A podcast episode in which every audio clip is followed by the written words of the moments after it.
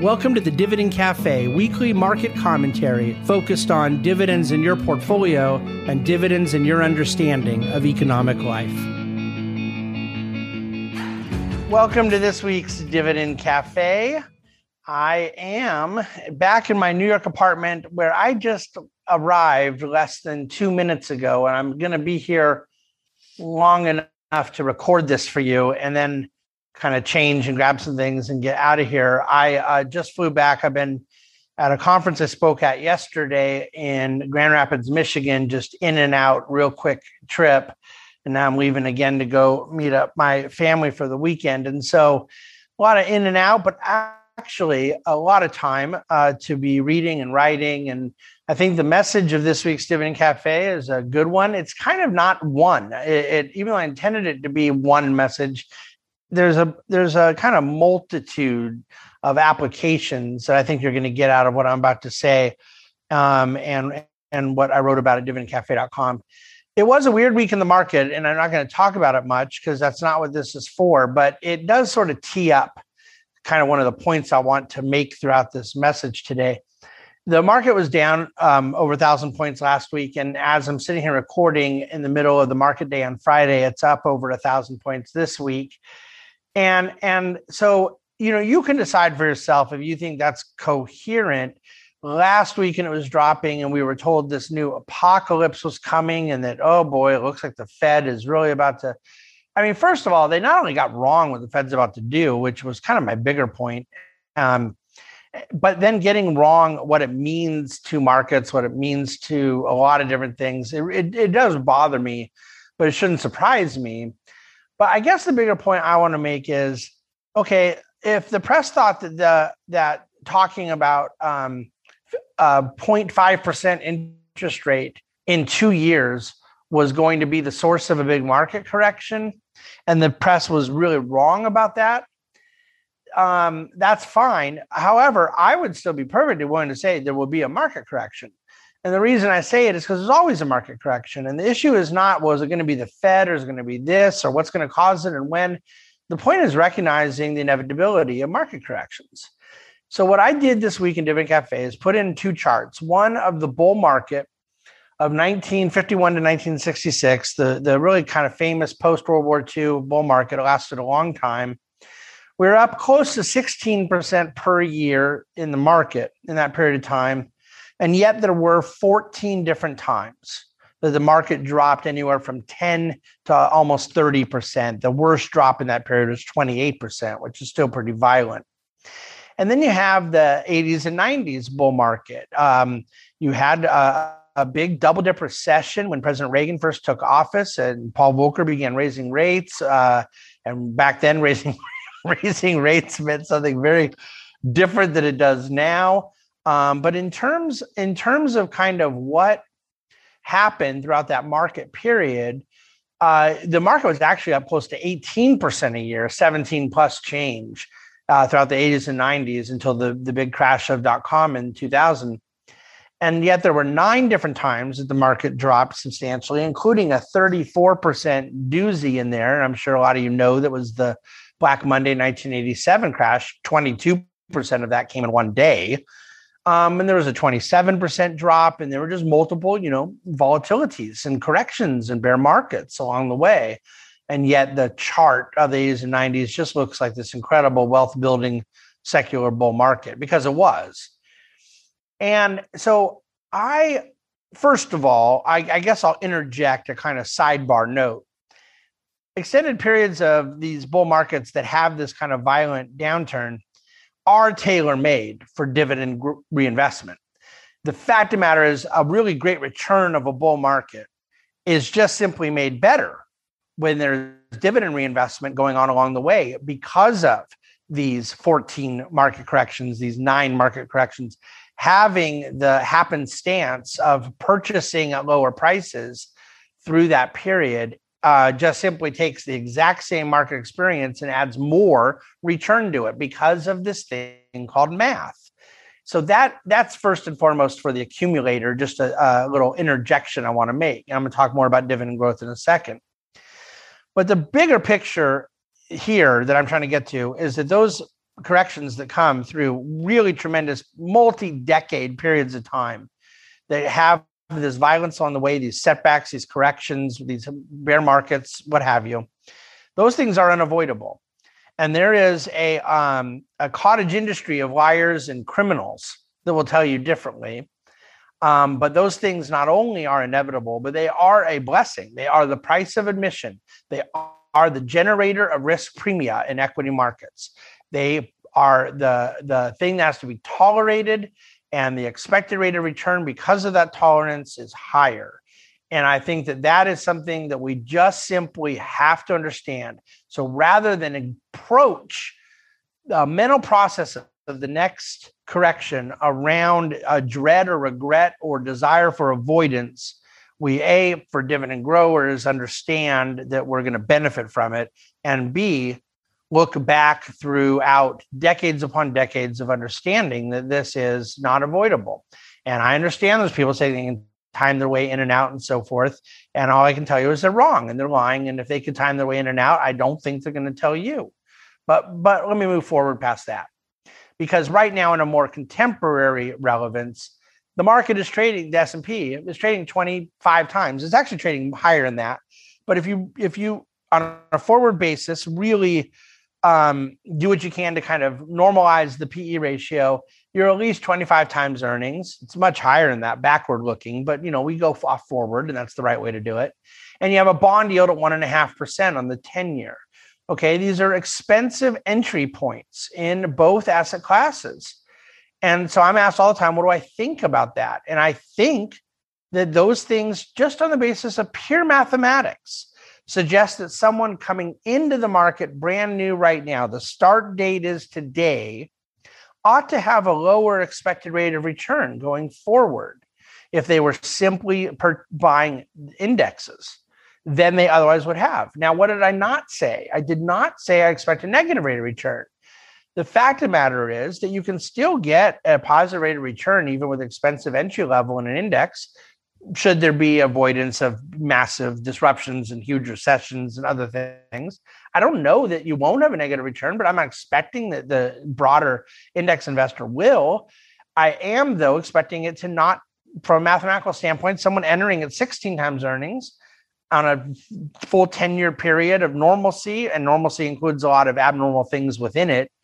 But my point being 16 times as an entry point versus 25 times i do expect a different outcome Yet perhaps the earnings growth overcomes it. Perhaps multiples get even more expensive. You know, a lot can happen there.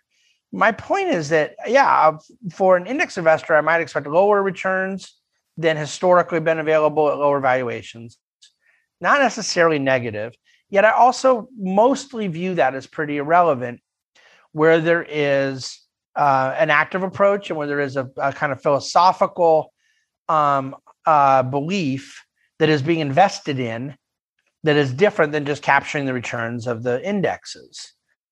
And, and I think this is a very important thing for me to say right now in this environment where everyone's looking for a correction, everyone sees some expensiveness in markets. And I'm not even talking about the government debt I talked about last week about policy things they're worried about, tax increases they might be worried about, you know, um, the, the reliance on the Fed what the Fed may do, all those things are out there. My point is, it could be those conversations today. It could be different ones in a week or two or a year or two. It will be. And yet, the reality still exists that you have an expensive entry point for markets as an index investor. You have the reality of long-term returns uh, requiring some some you know acceptance of downside volatility on the way. And I want to be able to tell you what it, we are uniquely doing the Bahnsen Group. And I, I spoke a moment ago about dividend growth, which is, of course, the driver of our US equity exposure. And our US equity exposure via dividend growth is our primary core portfolio position. We downweight it and upweight it client by client. We implement all sorts of other things in our kind of uh, what we call magnify approach to asset allocation. Yet, uh, dividend growth is what I believe generates the right result in a risk reward paradigm, and obviously something I've written about a bazillion times, wrote a book about, and dedicated my life and my career to. However, this is a very important thing in this environment right now that besides the reinvestment of dividends that could come from periods of market correction. I believe that the expensive valuations and various macro concerns people may have right now are not perfectly, but just substantially remedied with an approach to qual with an approach on quality, with a bias towards quality. And this is something I, chapter three of my dividend growth book was dedicated to this. I really believe that the accumulation of dividends and the compounding that happens is a great benefit for accumulator and the ca- consistent cash flow and reliability of cash flow for withdrawers not to mention growth of cash flow is a huge mechanical benefit but that besides those two things the other piece is that i believe these are better investable companies that there is more maturity in the business model. There is more alignment with management. There is more focus on balance sheet. There is more um, dependability in, in free cash flow. There is an overall structure and business model, not with every single company and not versus every single company, but as a high level statement. Dividend growth is a great way to focus on quality in a period of time where people should be focusing on quality sometimes coming right out of a very washed out market you can focus on lower quality things and as multiples get ready to expand a lot there there could be a bit more octane there i think that for withdrawers for accumulators for absolute return oriented investors eh, the active approach to dividend growth is going to be an incredible weapon for the next decade the second piece does have to do with tbg's unique commitment to the use of alternatives. And even in this case, I say alternatives as a diversifier out of volatility. Bonds have traditionally done that for investors. And I've spoken ad nauseum as to why I don't expect them to be able to do that in the same way. Not with the same carry because of the lower coupon, not with the same tail risk hedge because of the lower yield, that you are in a position where bonds don't necessarily function exactly how they have in the past and yet the need for something that kind of neutralizes a bit of the the real left tail risk meaning the meaning the more severe outcomes that can happen in markets that might make you prone to react that might make you prone to sell um, that are just brutally uncomfortable at times emotionally and whatnot i think alternatives help to to provide some of that volatility dampening not perfectly and not without risk you, you change the risk to manage your execution, manage your talent, manage your implementation. I think TBG does this well. I think we've been good at our due diligence and our selection of alternatives, particularly since we were removed from the kind of conflicted menu model at the at the large firms. We have an awful lot of freedom and independence and autonomy to go do this for the right reasons in the right way. And, and I think it's something we've taken very seriously and done a good job with. But when you combine primary asset allocation around dividend growth and implementing some diversification around alternatives. Those things together represent first of all they're highly labor intensive. They force people to work hard but they create an entirely different risk reward proposition in this environment than most investors are going to get with an index portfolio or their firm's top manager type portfolio. Then the third comment i'd make in what we're doing is first of all a very important and significant intellectual realization about leverage about credit. I don't mean leverage within our portfolio. Like we don't we don't allow our clients to buy stock that is collateralized by the stock that they're buying more of what you call margin buying. Um, that what i mean by leverage is the underlying assets when you're in credit high yield uh, floating rate um, even across other asset classes, certainly alternatives. Um, you know, within the equity holdings you own, the debt to income, debt to asset ratios people take on. We live in a very debt dependent society. I talked about that last week. That's extremely true in the corporate economy. It has opportunities, but it has risks too. I'm not anti debt, but I want to manage it effectively. I want to be aware of what risks I'm taking. I most certainly want to get paid for the risks I'm taking. I think a lot of people are willing to throw caution in the wind, not necessarily understanding or quantifying um, or right sizing the debt they're taking relative to various levels of leverage that exist.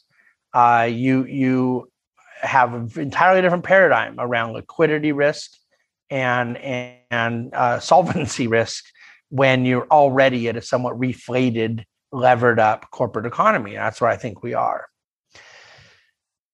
So right now we're in a period of time where there is a lot of buzz, a lot of hype, a lot of noise. Uh, there's a lot of fear mongering on certain things. I commented this week in DC today about CNBC running a, a special feature on inflation watch, and you have graphics and and and kind of created a little infrastructure around it. And I, I think it's fine, but I just want to, you know, historically contextualize some of this. There is um, a nonstop talk about crypto, about SPACs, about SPACs being really good, about SPACs being really bad, about all of this type of stuff. And I listed for you, and this is why you absolutely have to look at dividendcafe.com today. Oh, I think it was five or six magazine covers I put together with a chart next to them where they come in and talk about housing going on forever and then you see the crash in housing and the death of equities and then you see equities rallying and a lot of people know this but i, I think it's very fun i think it's very interesting but there is an almost incredible correlation between media hype and something falling and media doom and something rising and I don't believe that that's ever going to change. I don't. I, I, think I've written in recent weeks about that being part of a business model, but um, you know, the other piece to this is not merely what um, is happening with the media, but within the financial services sector. I have a couple quotes here that I put in Dividend Cafe this week, and I'm gonna I'm gonna read to you now here. Excuse me, I gotta find it. What I did with this. Um, from a book I was I was reading. I finished it a few weeks ago, and I posted some comments on it in, in, in our uh, website recently in our recommended reading section. But it was incredible to me to read something that was written 20 years ago about something that happened 23, 24, 25 years ago. And, and to have this incredible deja vu around where we are now and what I think is actually a very, very long term reality. Financial products are not put together with a primary objective of uh, meeting client needs. Okay, here, here from this book written again 20 years ago. Funds appeal to the basic instincts of the investing public. If telecom is hot, let's do a telecom fund. If technology is good, do a tech fund. These things come and go, but they're born to die. Unfortunately, they take a lot of innocent people's money with them we brought our internet funds, telecom funds, tech funds, all at the high of the market without any thought of whether any of this would be good for investors. They were good for the managers because they enabled a lot of assets, but bringing out funds only a moron would buy is not illegal.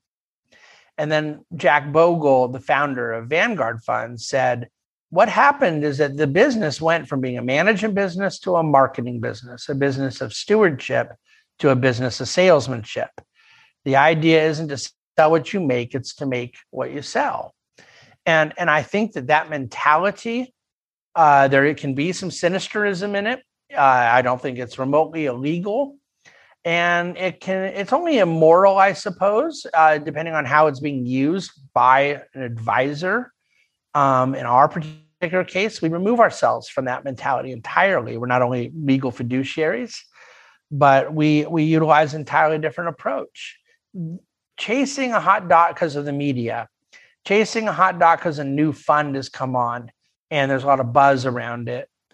These things not only are really bad investment philosophy, but I would argue are probably fatal. And history is on my side here.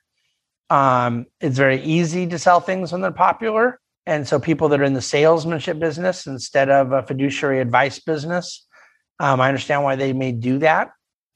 But I want people that are clients of the Bahnsen Group to know that you deserve better than that. You do you deserve an approach that can ha- have mistakes made in it, uh, can feel um, that it requires patience at different times, but comes from real thoughtfulness, not the ease and convenience of of what is popular, uh, what is marketable, and what is media um, friendly. I not only think those things aren't good indicators, I think that they are indeed generally contrary indicators.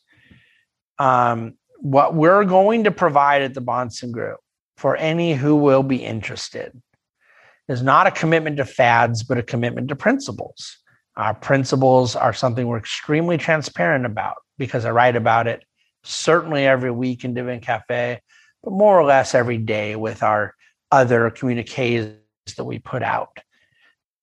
Our advisors want to be in a relationship with clients to reinforce these principles, not to sell anything, but to maintain your understanding what's trying to be done and to what objective. This is very different than I think what is uh, the norm in this day and age. I think what we're doing is more important now as we enter a more vulnerable period, or at least what feels to a lot of people like a more vulnerable period, as um, we deal with market valuations, as we deal with the normal stuff in the news cycle I talk about. There's a desire, all this is happening at the same time. There's some kind of like insane behavior going on with, with some of these other issues that we talk about that get they get a little frothy and, and fun. Uh, we do not do this for fun. And that's an important distinction. Maybe that's a problem to some degree. You know, maybe there are people that like the fun of it and, and the and and I won't get into the specific examples of what might be illustrations there, but but yeah, I'm certainly very transparent about the fact it's not what we do. And so, in this environment, hopefully today in this podcast, to those of you watching this video, you've heard me lay out some distinctions, some specific differentiators as to what we're doing, why we're doing it, how we're doing it, why, and what it means for you, and some cautionary tales because when you have great big long bull markets, which just so you know, we're in the middle of one now. All right. When the markets washed out 13 years ago and began this 400% move higher, that's called a bull market. And no one knows when it ends, and no one knows what corrections come up on the way and so forth.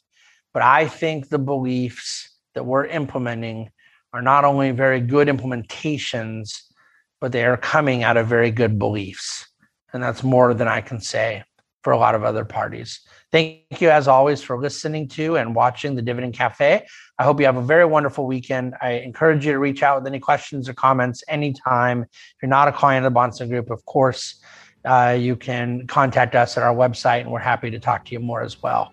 But be that as it may, um, if there's anything that you would like to hear from, uh, uh, you know, reach out, uh, hear from us about, reach out, and and we'll do our best to attention it. We want to be effective communicators um, during these interesting times. Thanks so much for listening to Dividend Cafe.